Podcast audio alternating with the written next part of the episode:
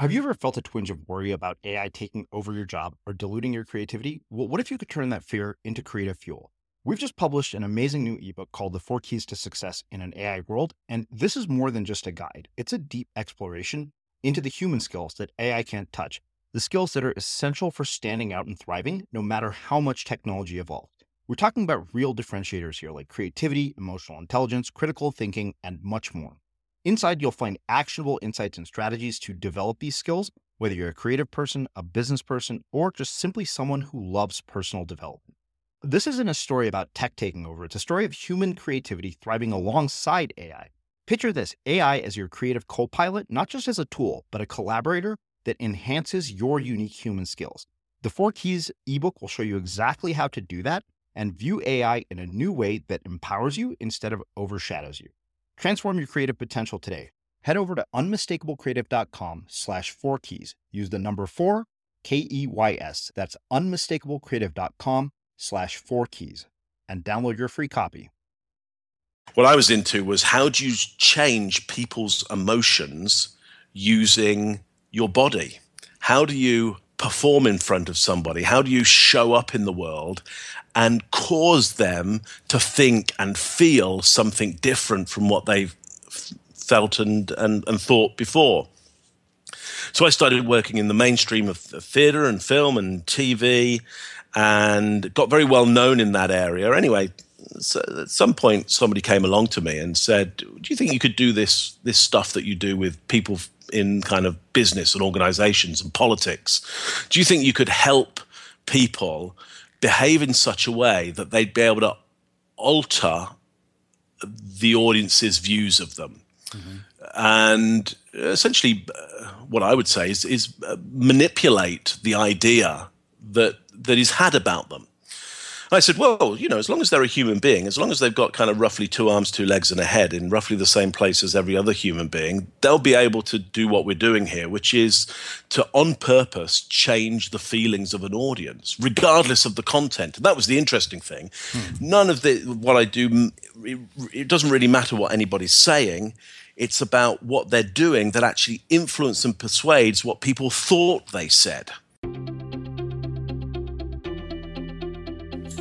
I'm Srini Rao, and this is the Unmistakable Creative Podcast, where you get a window into the stories and insights of the most innovative and creative minds who've started movements, built thriving businesses, written best selling books, and created insanely interesting art.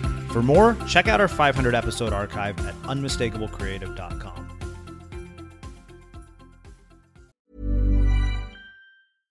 Imagine the softest sheets you've ever felt. Now imagine them getting even softer over time. That's what you'll feel with Bowl and Branch's organic cotton sheets. In a recent customer survey, 96% replied that Bowl and Branch sheets get softer with every wash. Start getting your best night's sleep in these sheets that get softer and softer for years to come. Try their sheets with a 30-night guarantee. Plus, get 15% off your first order at bowlandbranch.com. Code BUTTERY. Exclusions apply. See site for details.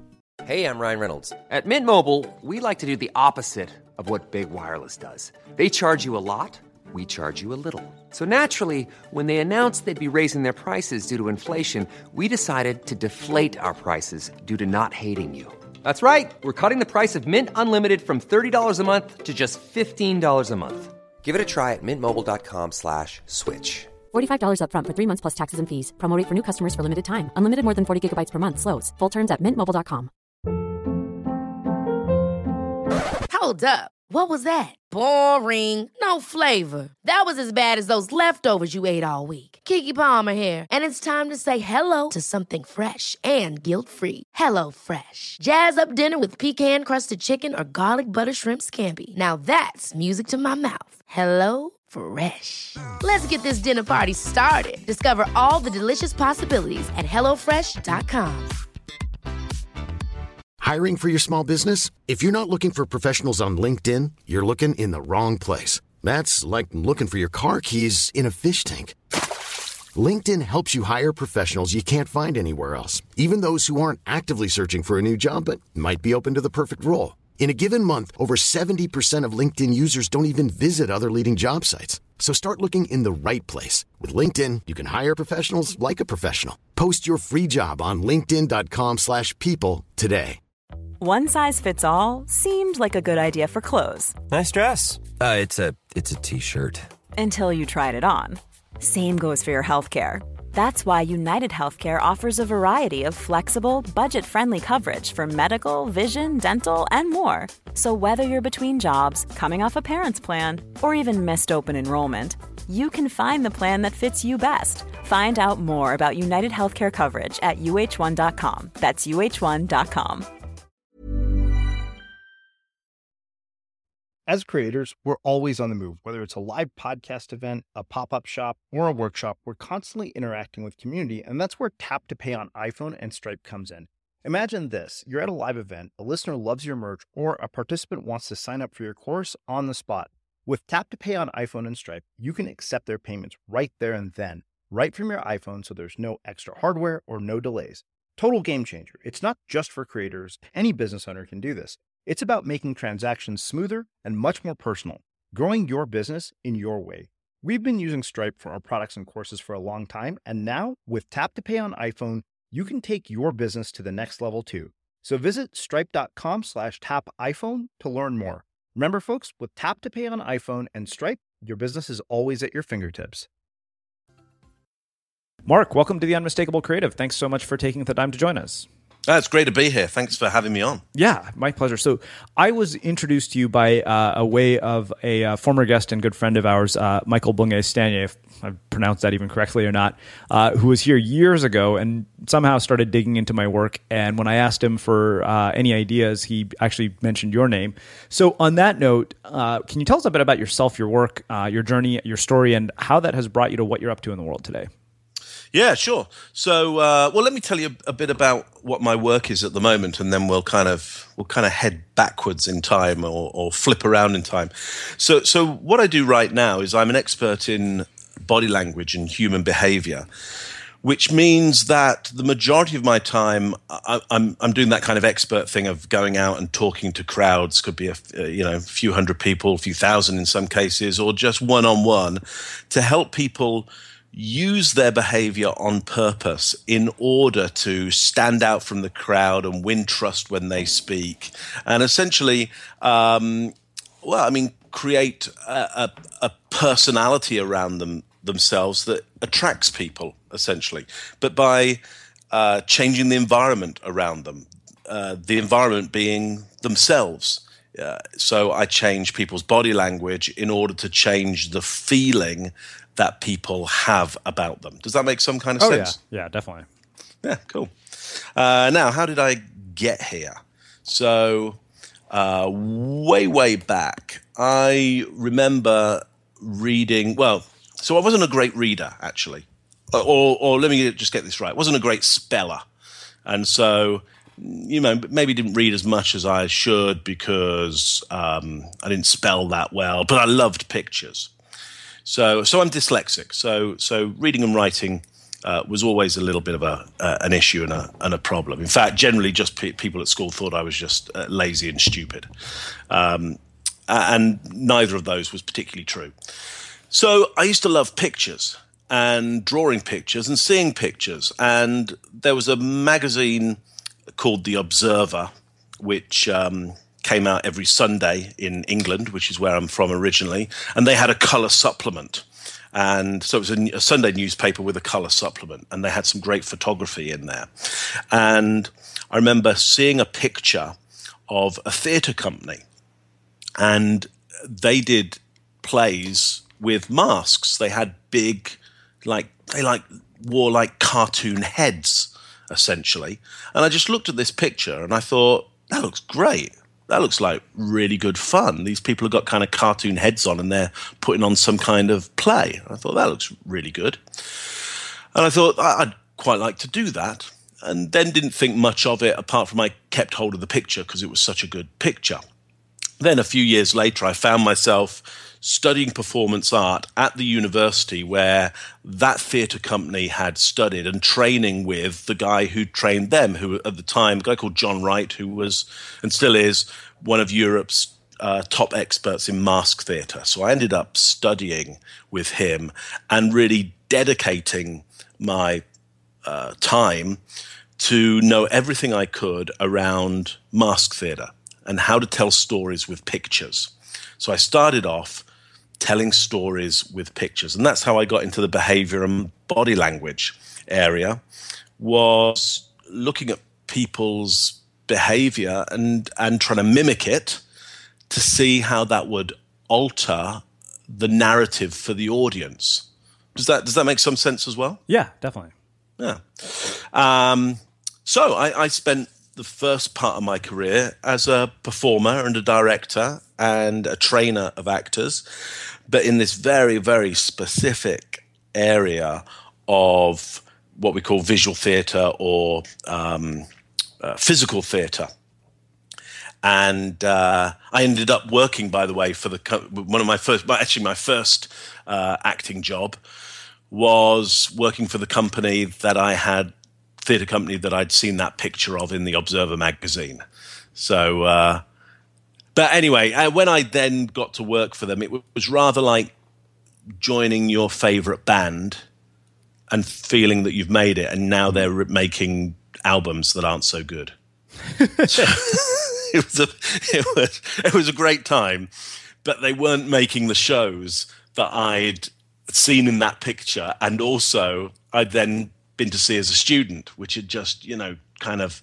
Uh, put a fire in me to be able to work with them and and by the time I got to work with them it was it was it wasn't so good anyway the uh, what I then happened was I kind of went into the mainstream of theatre.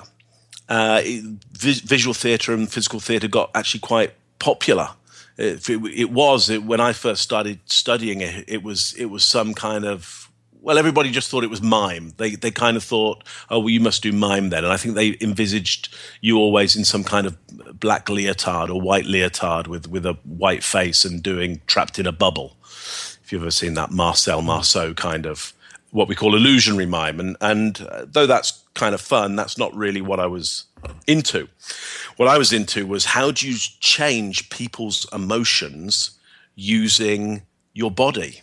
How do you perform in front of somebody? How do you show up in the world and cause them to think and feel something different from what they've felt and, and, and thought before? So I started working in the mainstream of theatre and film and TV and got very well known in that area. Anyway, so at some point somebody came along to me and said, "Do you think you could do this this stuff that you do with people in kind of business and organizations and politics? Do you think you could help people behave in such a way that they'd be able to alter the audience's views of them?" Mm-hmm. And essentially, uh, what I would say is, is uh, manipulate the idea that that is had about them.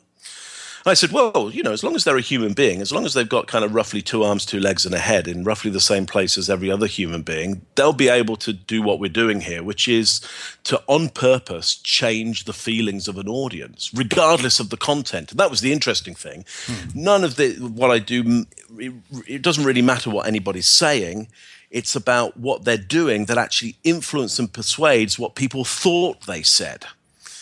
So, you know, my, my theory and science on it would be is that we're making up what, what people said most of the time. Mm-hmm. We're just coming up with what we thought they said, given the context and their behavior and our behavior around that. So, if we can change the behavior, if we can change the environment, the context, we don't have to change the words. They'll just change the words. The audience will just change the words to fit their expectations of what somebody would say in that environment and, and context.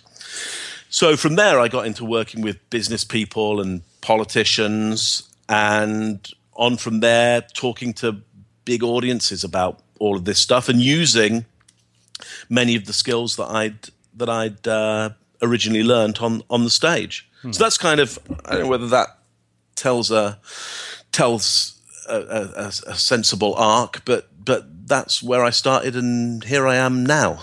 Okay, Very very cool. So there's there's a ton of stuff here, and I figured there would be just based on the on the the nature of this. You know, I, I want to dig back uh, a little deeper into the beginning of your story. One thing that's Sure. interesting to me is that you mentioned that you were dyslexic, Mm. uh, and you know it, it's interesting because I, I I look at this. You know, so many people who are entrepreneurs have been known to be you know dyslexic or have ADHD or you know sort of things. I'm really interested in, in dealing with that experience, especially at a young age. Feeling, you know, you said that people saw you as lazy and unmotivated, and you were neither. Uh, you know, I mean, I think to some degree I've experienced that, and I'm really interested in, in navigating and overcoming that internal narrative of, oh, I'm seen as lazy and motivated, but the reality is I'm just dyslexic, and, and you know how you've turned that around. Yeah, so I mean, my experience of it back as a as a kid was I- always wanted to do well at stuff. I always I wasn't sitting around going, I don't think any of this really matters.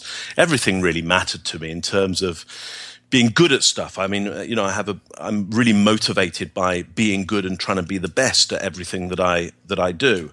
To the extent of that nowadays I won't really tackle anything unless I think I can be the best in the world at it. So it, so I'm I'm a little bit trapped by this, you know, wanting to be fantastic at, at what I what I do. And it, it was the same back then. I wanted to be good at stuff. But when it came to the world of of school, um, I think what what would happen is I can see that partly the distress that that teachers would get into is that they would hear me talk and they'd get a sense of what they thought my intelligence level was and my engagement. And then they'd see the work that I do. And there was such a disparity between it. They the solu- the, you know the, the theory they came up with is you must be doing this on purpose you know there can't possibly be this disparity between how you are live and how you are on paper you know you can't be as good talking about maths and then we see that the, the, the answer that you gave is so wrong. You can't be so good at talking about English or creating stories or telling stories. And then when we see it written down, it literally has none of the words make any sense. And certainly not in that order. So there was such a disparity that I think they got quite upset with me and and and maybe angry or or just um, confused by it. I think, and and what tended to come out is, uh, you know, you, you're being stupid, or you're just being lazy, or you're not trying. And I think the, one of the most disappointing thing was always having somebody say, "You're not trying," because if there was anything that I was doing, I was really trying. In fact, you know, when you when you uh, my experience is having dyslexia is is you know s- something weird is going on, and you try even harder and then the more stressed you get about how you're trying, the worse it gets. So, um, so it's been interesting going going through that, and I guess it it creating a sense of, um, you know, I, I think I'm going to show you. I'll show you. I'll show you how good I can I can get at something. In fact, I've heard similar stories from. I've been, I've, uh, been doing some work with a, a, uh, a dyslexia dys, dyslexia organization, uh, which includes uh, Jamie Oliver working on it and Richard Branson working on it. So we've been doing some stuff together, and uh, both Jamie and Richard are, are dyslexic as as well. And there's some similar stories there of of just not fitting in Right. at, at school and then going out into the world and finding something you can do and then trying your you know really working hard to be the best at it. And having a very different attitude than a lot of people out there who've maybe found some of those early years a, a little more a, little easier to handle i think. So um and, and I'm an, uh, uh, you know, I'd class myself as an entrepreneur as well, and so I understand how it can be difficult with that mindset to work for people, and and a little easier to work, you know, for yourself and with other people, um, because there's a certain way you kind of do stuff, and and and and other people, you know, their focus is in different areas that you just don't have a have a focus on. Yeah. Like I like I don't, I don't know whether it's the same for you, but I just want to get stuff done so quickly, and I think I think a lot of entrepreneurs are like that. You know, they want to get stuff done quickly, and and and and the moment anybody starts to talk about kind of long term strategy, Mm-hmm. I'm just ah, I just don't see that at all. Number one, academically, Yeah. uh, it doesn't doesn't add up because Mm-hmm. because that's like having you know a long term strategy about bringing up a child. It's like, who, knows, who knows what's going to no a- any any business is a relatively complex situation. It's not complicated. It's complex. So Yeah. there are so many things that could happen. Having having a strategy that you think would work is is kind of kind of crazy as far as I can see. You just you just have a goal and you and you get there. um, so you know, I, I guess to that extent, I'll never be running a large organization. I, I may I may be in the same boat. Uh, Yeah. You know, so I, I or I may be the founder of one, but never in charge. Right, of exactly. Running it. Exactly. So let me ask you something. Uh, the one thing that really is interesting to me that you said there is because of, of being dyslexic, it gave you a different attitude than somebody who had had it easier uh, in those earlier years might have. And part of me wonders if you know that attitude is actually the edge that allows you to do what you do and if we didn't have the the crucible or the challenge uh, of something this difficult how do we cultivate that kind of an attitude or that edge in our own lives does that make sense Yeah, for sure. I mean, I, I would translate into um, into kind of dramatic terms in the you know the real the real drama is in the problem. It's it's uh, you know the motivation is in the problem that that, that and so yeah, I, I guess there's a lot of drive for me comes from that early problem. Uh, having said that, you, you, you're you're carrying around uh, a problem that isn't really a problem anymore or, or that actually I've uh, learned to handle better. You know, I just don't write anything down. Or if I am writing stuff down, I tell people, I just go, so I'm dyslexic. So when I write this stuff down, it may look like the word to you or it may not. so, so I kind of take the take the ground of I'm just I'm writing it m- my way. Uh, if it doesn't fit with your way, that's okay uh, when I go to the bank and uh, and uh, you know I, I need to put in a, a, a check you know manually with a with a with a teller they'll hand me the slip and go can you know fill fill that out and I'll say well so I'm dyslexic so if I write it down all the numbers will come out in a way that that won't add up right so y- You'll need to do it for me if we want the numbers to be right. so, so, so it's kind of like saying, "Look, I can do it my way, but but it, it won't fit in." So, but but I'm happy. You know, I'm happy for it to go any way. Well, usually any teller wants their work to be accurate accurate. so it's great. You do it. You want the numbers to be accurate. You do it.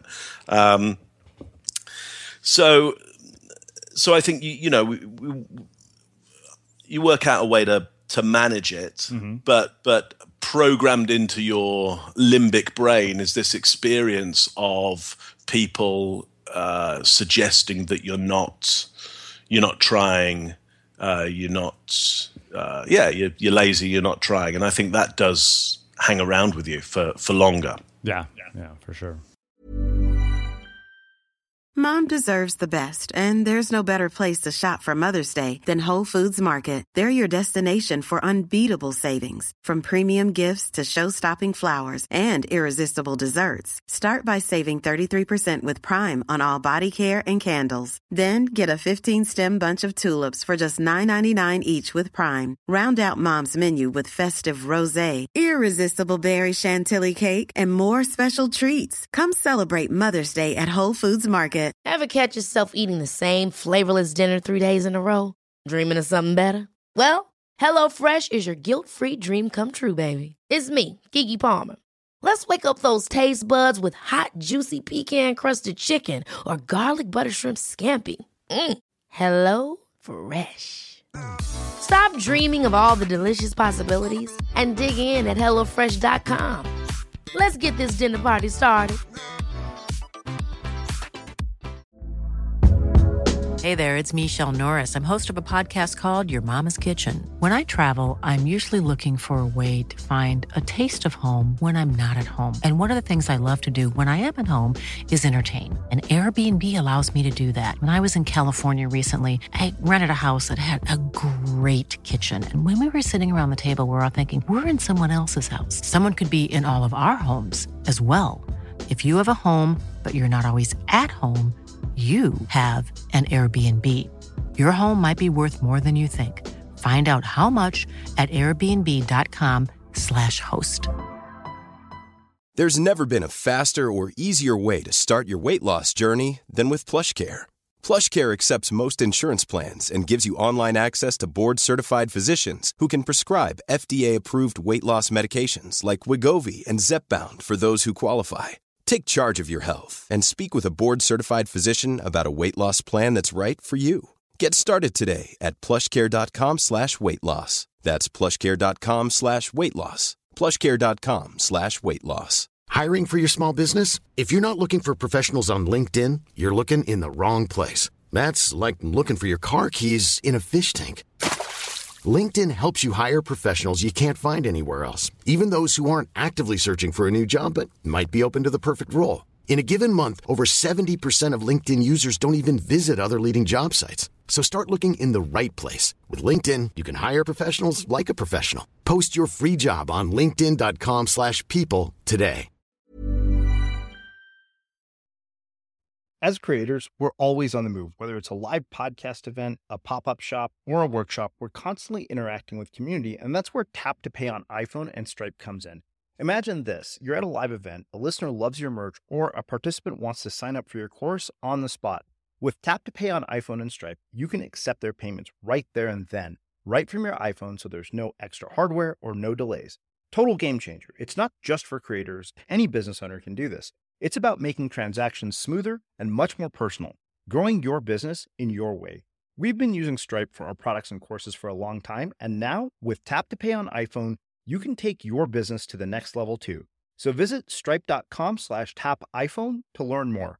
Remember, folks, with Tap to Pay on iPhone and Stripe, your business is always at your fingertips.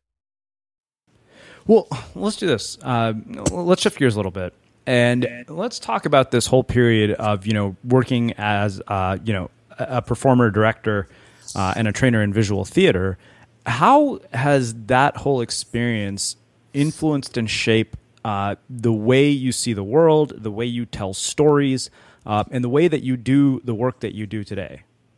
Yeah, so I think um, I, guess, I guess one of the massive bonuses is is that uh, you know in the world of of, of performance, uh, you know I was really pretty good. So that doesn't mean I, I worked a hell of a lot, but I was pretty good. so so you know you start to understand that how good you are at anything doesn't necessarily mean you can be commercially successful. And uh, you know, it's not the best cereal that sells the most; it's the best sold cereal that sells the most. Mm-hmm.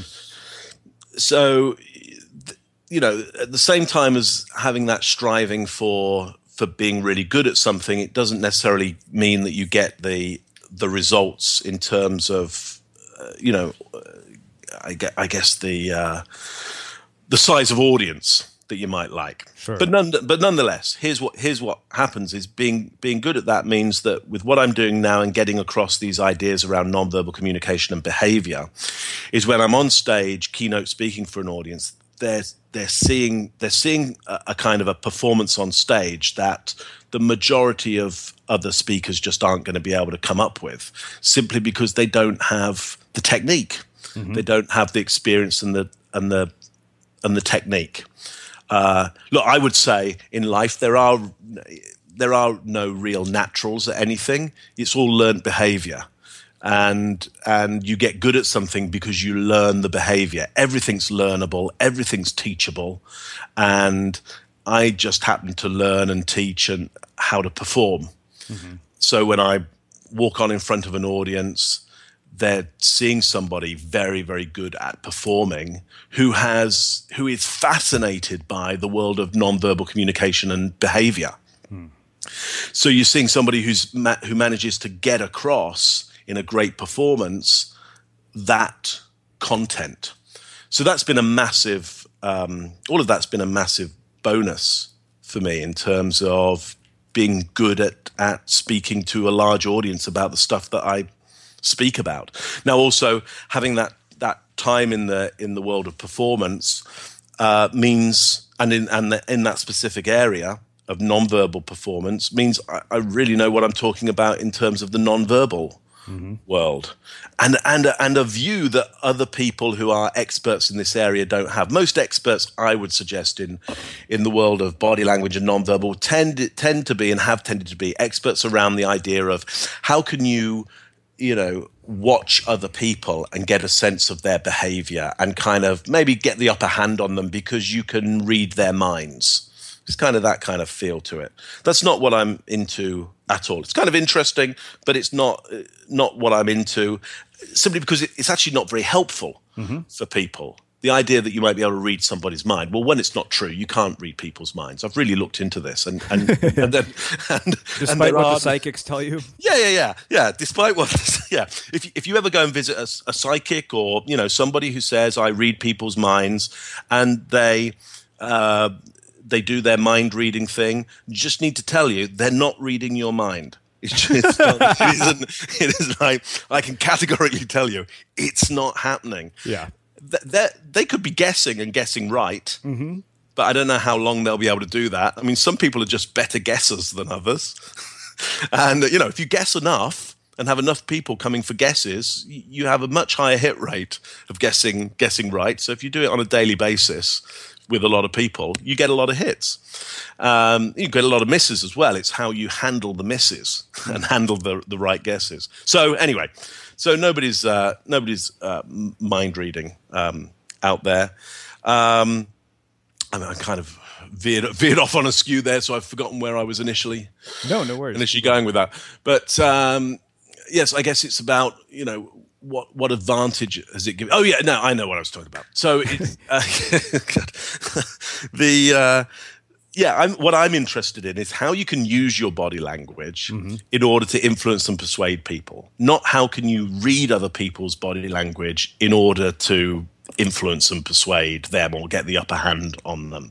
Uh, one, because you're not going to be able to read their minds. Sure. You're going to be able to. You're going to get a theory based on their behavior, and your chances of, of that theory being correct are quite low. However, your chances of of governing your own behavior are really high.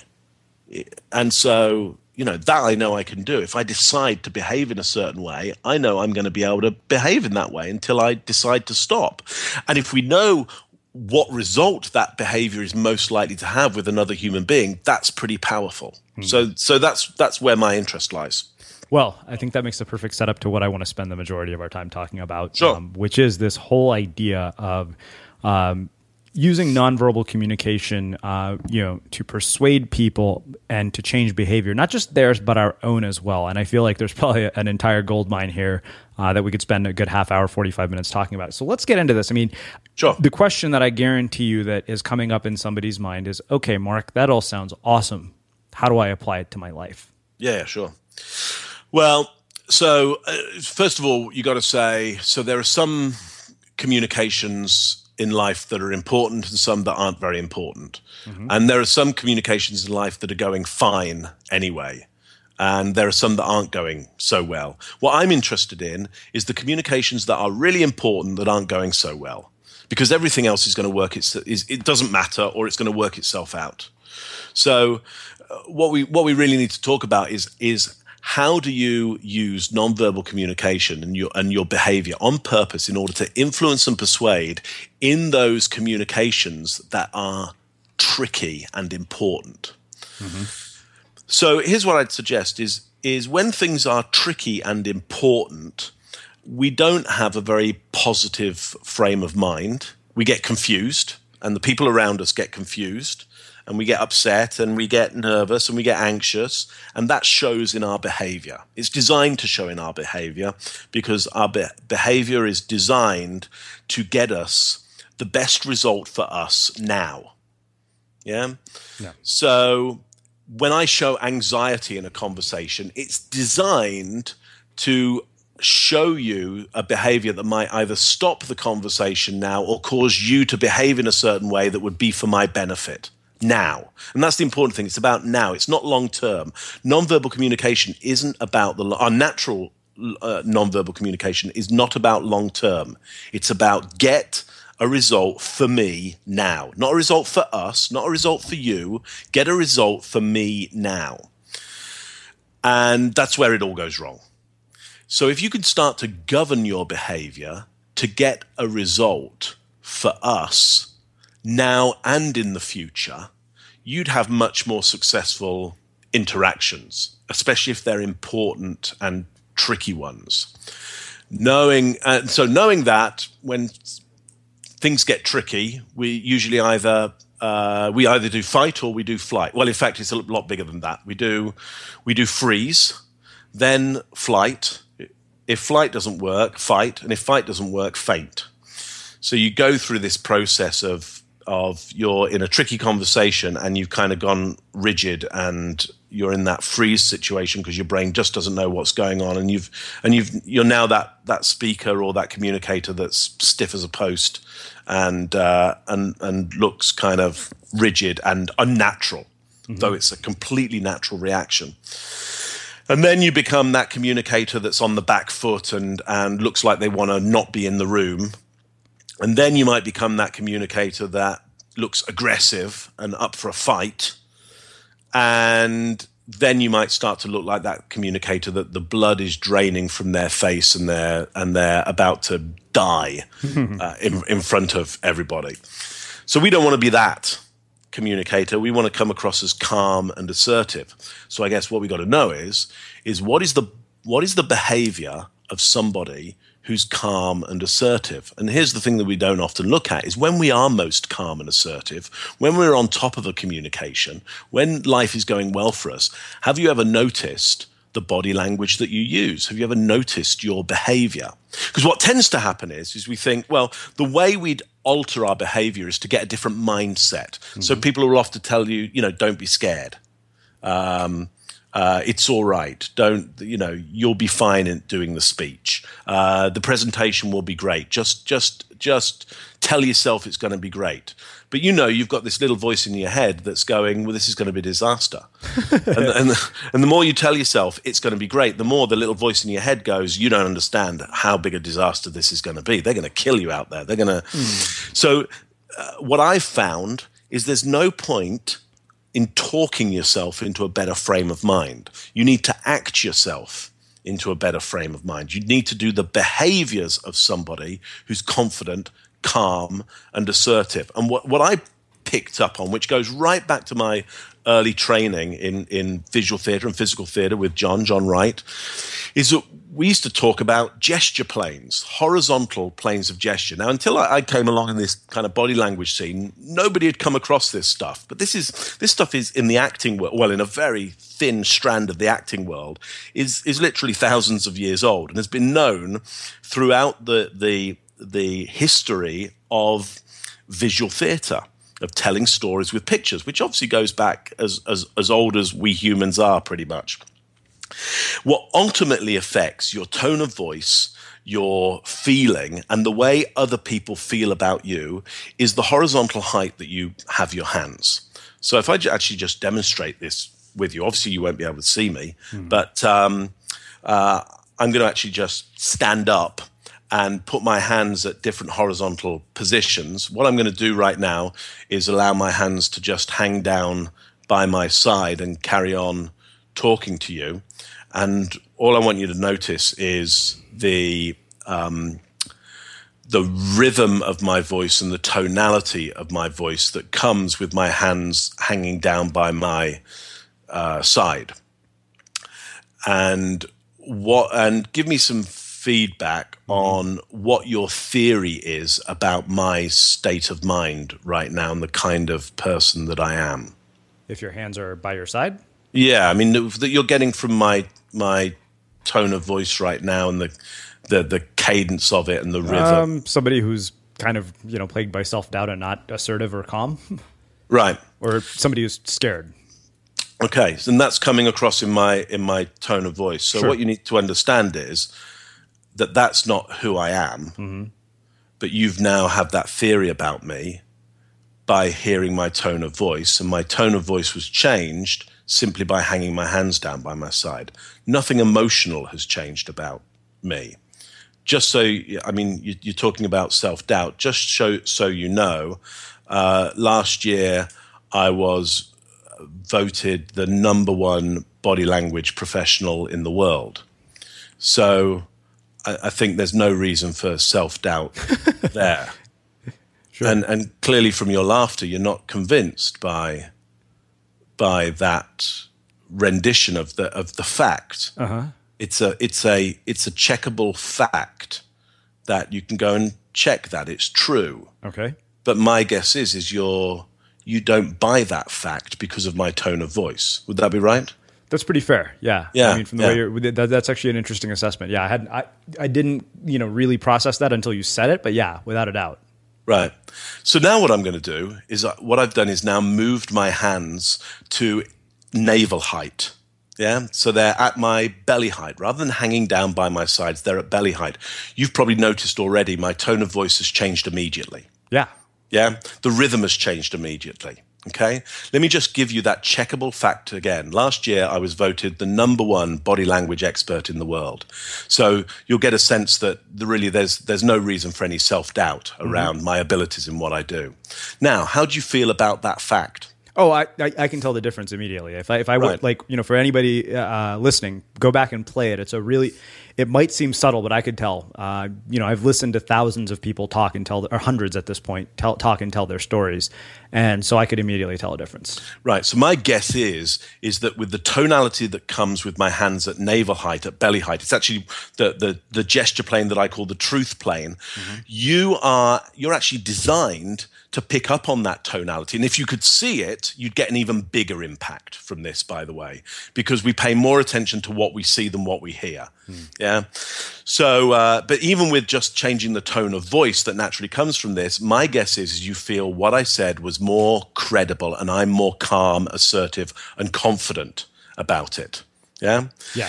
Now what I'm going to do is move my hands. I've now moved my hands up to chest level, kind of sternum level. Okay. Right. And I want you to notice now what's happened to the difference in my voice and the cadence within it and the rhythm within it now. And, and now I'm just going to give you that checkable fact again is that last year I was voted the number one body language uh, professional in the world. So just to let you know, I'm, I'm very confident about, about my abilities and what I do.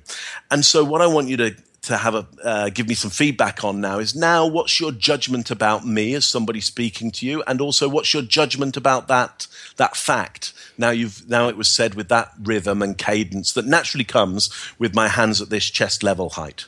Well i mean my reaction isn't the, the one that it was before which is one of laughter. It's okay yeah obviously. right right. So you, you, are getting a, a, bigger sense of energy. What we know about this gesture plane of, of hands at at, uh, at chest height is that the heart rate goes up and the breathing rate goes up, not only of the person who is delivering, but also of the person listening. So if, if you would actually monitor your heart rate at the moment, you, you, you'd notice that it's gone higher because you're following the rhythm and the cadence uh, the breathing pattern that comes with that. You'll be find that you'll be breathing in a different way. And just to demonstrate that, yeah, and how I, quickly I can change your breathing and your feeling, I'm just going to drop my hands down by my side mm. and carry on talking to you. Yeah. And notice how quickly your breathing pattern changes and your vocal tone.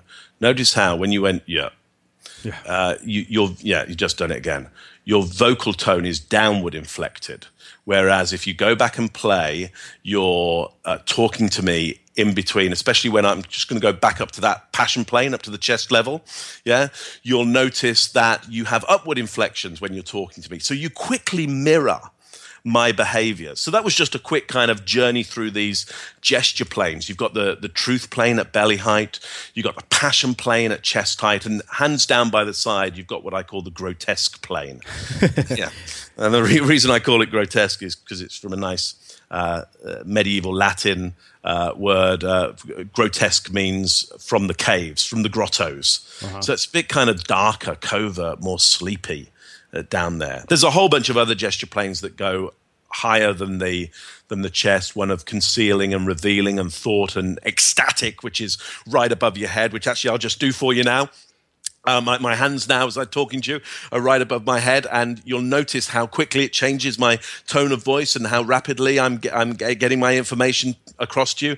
You'll notice how your breathing patterns have changed, your ability to to key into the different words and the content that I'm using, uh, and you'll notice how much more calm and assertive you'll feel about me and my content as my hands come again to the truth plane. So you can see how rapidly I can change my behavior, my performance, and your experience uh, of me. And I hope that kind of comes across over the over the sound for yeah, you. Yeah, yeah. Well, you know, this this raises a whole series of questions for me, some of which I'm going to ask for very personal reasons. Sure.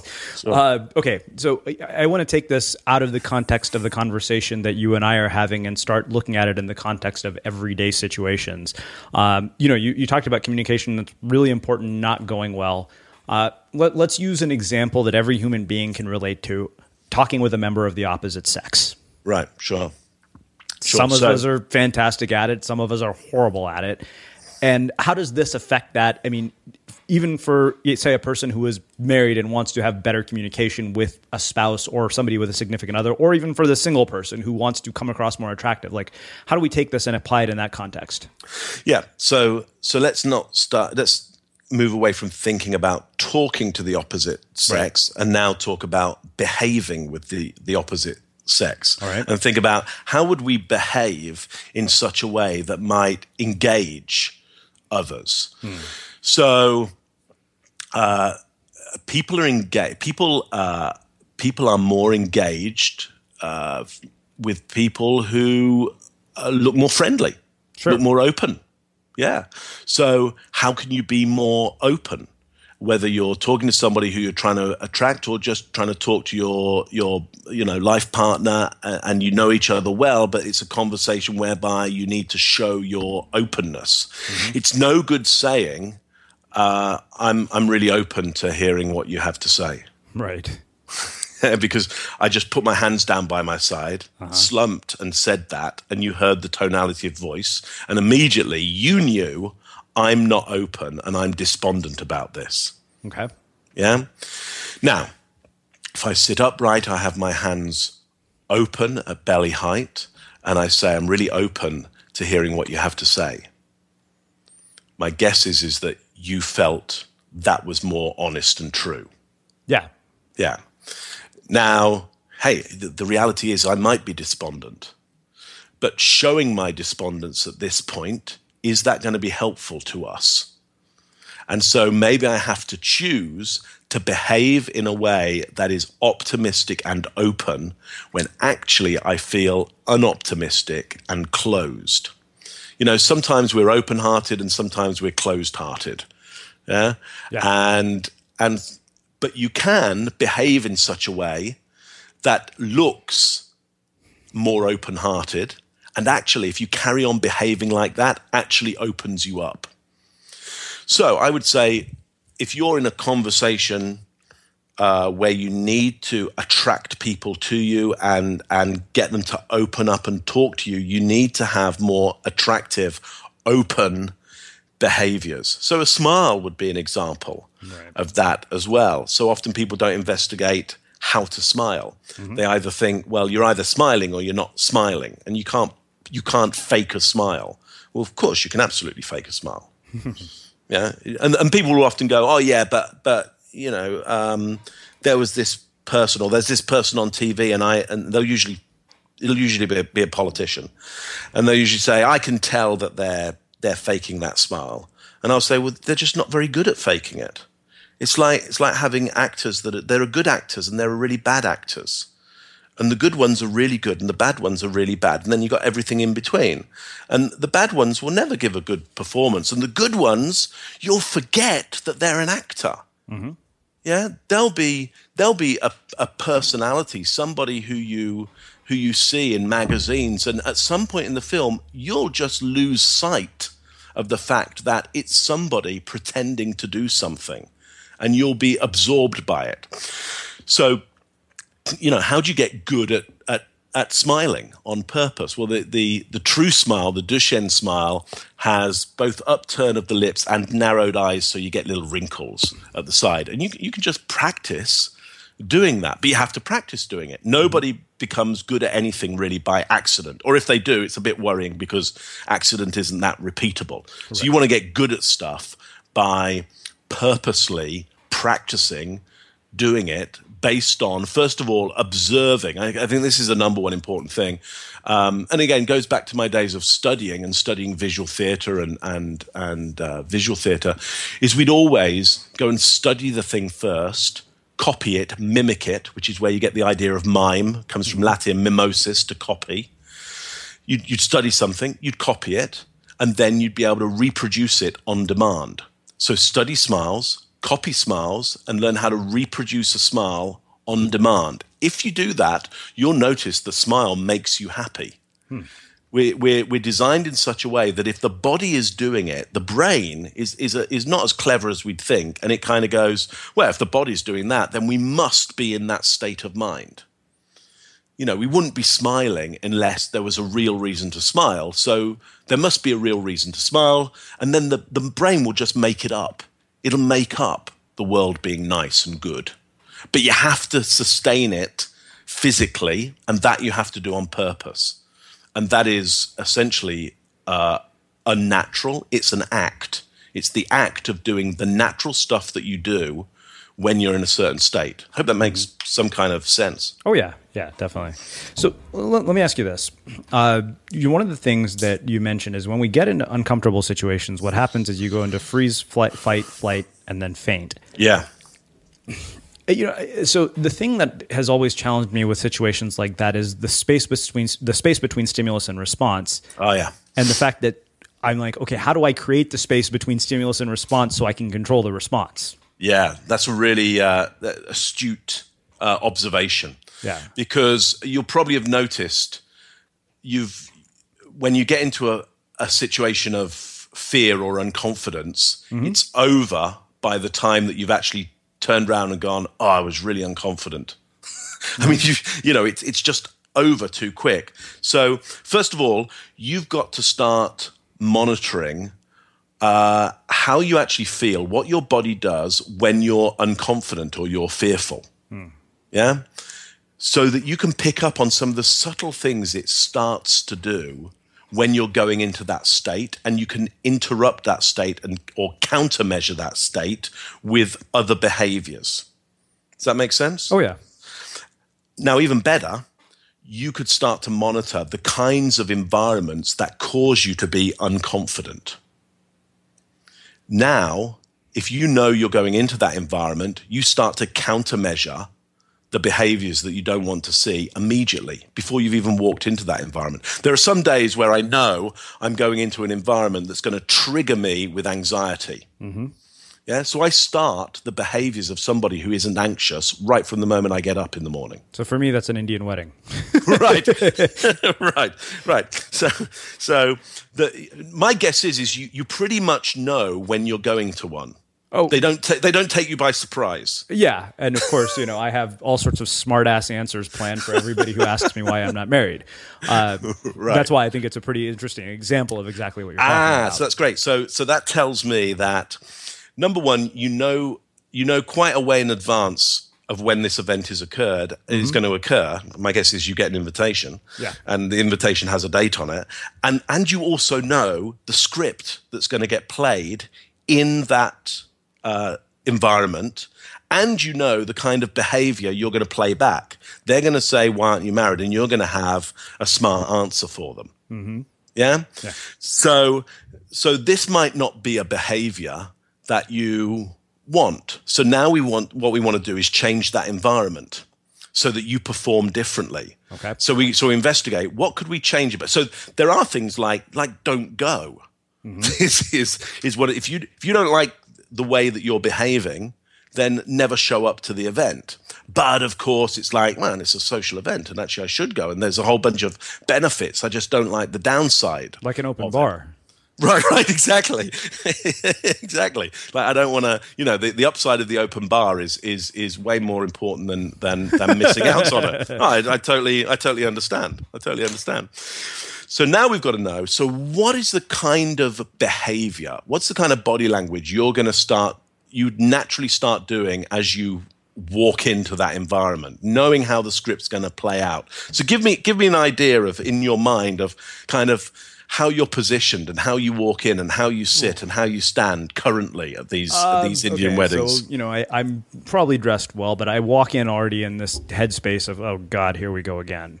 Okay. Um, you know, thinking I'm going to have to have a lot of very uncomfortable conversations, and my inclination is to give smart-ass remarks to shut people up so I don't have to talk to them. Right. So uh, tell me about you told me about the mindset of oh god, here we go again. Yeah. What does that look like? I need to know what does your body and you need to know what does your body do when you're in the mindset It's tense. It's tense. Ah. It's incredibly tense. Like every, you know, like my heart is racing. I'm like, ah, you know, like I'm tight and tense. That's really what it is, more than anything Right. else. Right. If you were to describe the, the body feeling. Yeah, yeah. And when you said, um, I'm tight and tense, I'm just going to mirror how you said tight and tense. Mm-hmm. And uh, what I've done to get that tight and tense feeling is I've shrugged my shoulders up towards my neck. Hmm. Okay. So my guess is, is your body probably does much the same thing Yeah. when you're at these things. My guess is, is you're probably doing the shrug gesture, which is designed to protect the carotid artery as a windpipe from attack. That's the, the reason for the shrug gesture is to protect the neck area. Yeah.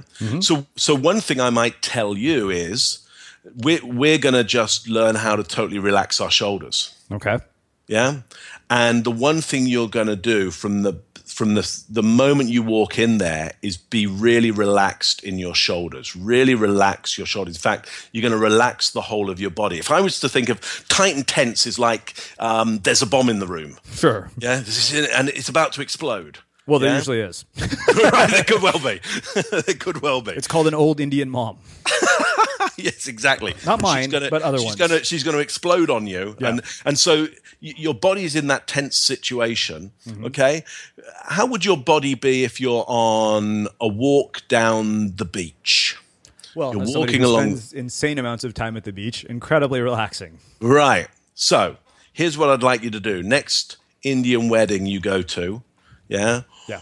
it's obviously we're not going to trick the mind in going, oh yeah, an Indian wedding is like a beach. It's not. It's an Indian wedding. Okay, so there's no psychological trickery here. Right. All I want you to do is next time you're on the beach. Is really look at how you walk, uh-huh. yeah, and how you, the tension in your body. Sure. Yeah. I'd like you to walk into that Indian wedding with that same tension in your body. Okay. Yeah. Like, so you have, it's not like it's a walk on the beach because it isn't. Right. Okay. But you're walking into an Indian wedding with the same tension in your body as when you walk on the beach. Okay.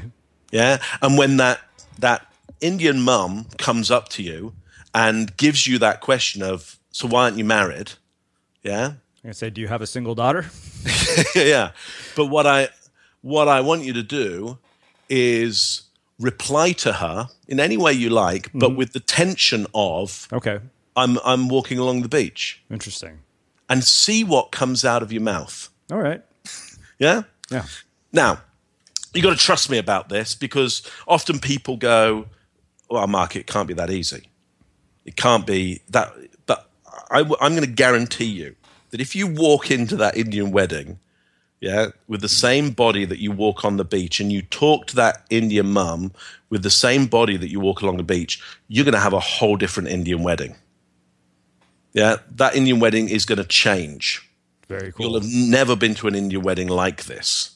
Yeah. And and there's something about you that will show up to that Indian wedding that's never shown up before. Hmm. And that could be something very interesting, could well happen there. But certainly it's going to be one of the most relaxed Indian weddings you've been to. I love this. This is so brilliant, and I love that that we've used that as the context and the practical example of this. Uh, you know, I, I think that makes a really, really fitting and hilarious way to wrap up our conversation. Mark, I have one last question for you, which Please. is uh, how I ask, uh, how I finish every interview at the Unmistakable Creative. What do you think it is that makes somebody or something unmistakable? Oh gosh. wow, that's a really great, great question. What is it that makes somebody unmistakable? Um, it's it's that they have made a choice. they have made that choice bigger. Yeah, they've they've they've amplified it, and then they've kept it tidy. They haven't added anything to it. They've just gone, here's what I'm doing, here's what I'm about. In fact, let's just make that even bigger. I'm, I'm, I'm about an even bigger version of what I thought I was about. And I'm not going to add anything to this to augment it. It's, it's that level of clarity mm. about them that, that makes them unmistakable. There's no mess. It's just totally clear. I think that's my answer. Amazing. Uh, Mark, I have to say this has been one of my favorite conversations I've had in a long time. Uh, oh, thank you. I, I can't thank you enough for taking the time to join us and share some of your story and your journey and, and some of your really, truly, you know, thought provoking insights with our listeners. Oh, great. Thank you. Thank you. It's been a lovely interview, and thanks for taking the time to, to, to do a very um, different and uh, standout interview. Thank you. And for everybody listening, we will wrap with that. Thank you for listening to this episode of the Unmistakable Creative Podcast. While you were listening, were there any moments you found fascinating, inspiring, instructive, maybe even heartwarming? Can you think of anyone, a friend or a family member who would appreciate this moment? If so, take a second and share today's episode with that one person because good ideas and messages are meant to be shared.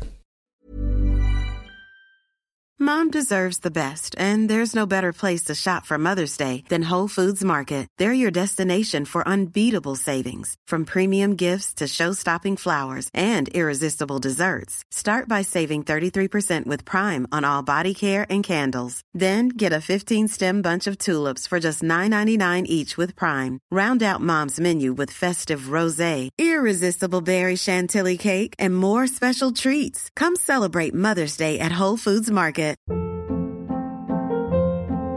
Hold up. What was that? Boring. No flavor. That was as bad as those leftovers you ate all week. Keke Palmer here, and it's time to say hello to something fresh and guilt-free. Hello Fresh. Jazz up dinner with pecan-crusted chicken or garlic butter shrimp scampi. Now that's music to my mouth. Hello Fresh. Let's get this dinner party started. Discover all the delicious possibilities at hellofresh.com.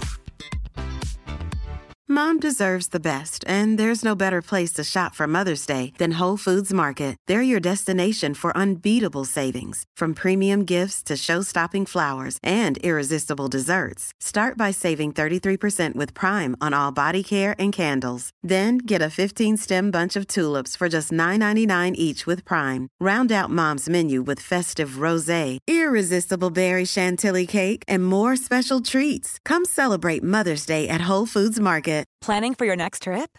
Elevate your travel style with Quince. Quince has all the jet setting essentials you'll want for your next getaway, like European linen, premium luggage options, buttery soft Italian leather bags, and so much more. And is all priced at 50 to 80% less than similar brands. Plus, Quince only works with factories that use safe and ethical manufacturing practices. Pack your bags with high-quality essentials you'll be wearing for vacations to come with Quince. Go to quince.com/pack for free shipping and 365-day returns. Imagine the softest sheets you've ever felt. Now imagine them getting even softer over time. That's what you'll feel with Boll and Branch's organic cotton sheets. In a recent customer survey, 96% replied that Boll and Branch sheets get softer with every wash. Start getting your best night's sleep in these sheets that get softer and softer for years to come. Try their sheets with a 30-night guarantee. Plus, get 15% off your first order at bollandbranch.com. Code BUTTERY. Exclusions apply. See site for details. Have you ever felt a twinge of worry about AI taking over your job or diluting your creativity? Well, what if you could turn that fear into creative fuel? We've just published an amazing new ebook called The Four Keys to Success in an AI World. And this is more than just a guide, it's a deep exploration into the human skills that AI can't touch, the skills that are essential for standing out and thriving, no matter how much technology evolved. We're talking about real differentiators here like creativity, emotional intelligence, critical thinking, and much more. Inside, you'll find actionable insights and strategies to develop these skills, whether you're a creative person, a business person, or just simply someone who loves personal development. This isn't a story about tech taking over, it's a story of human creativity thriving alongside AI. Picture this AI as your creative co pilot, not just as a tool, but a collaborator that enhances your unique human skills. The Four Keys ebook will show you exactly how to do that and view AI in a new way that empowers you instead of overshadows you. Transform your creative potential today. head over to unmistakablecreative.com slash four keys. Use the number four, K E Y S. That's unmistakablecreative.com slash four keys and download your free copy.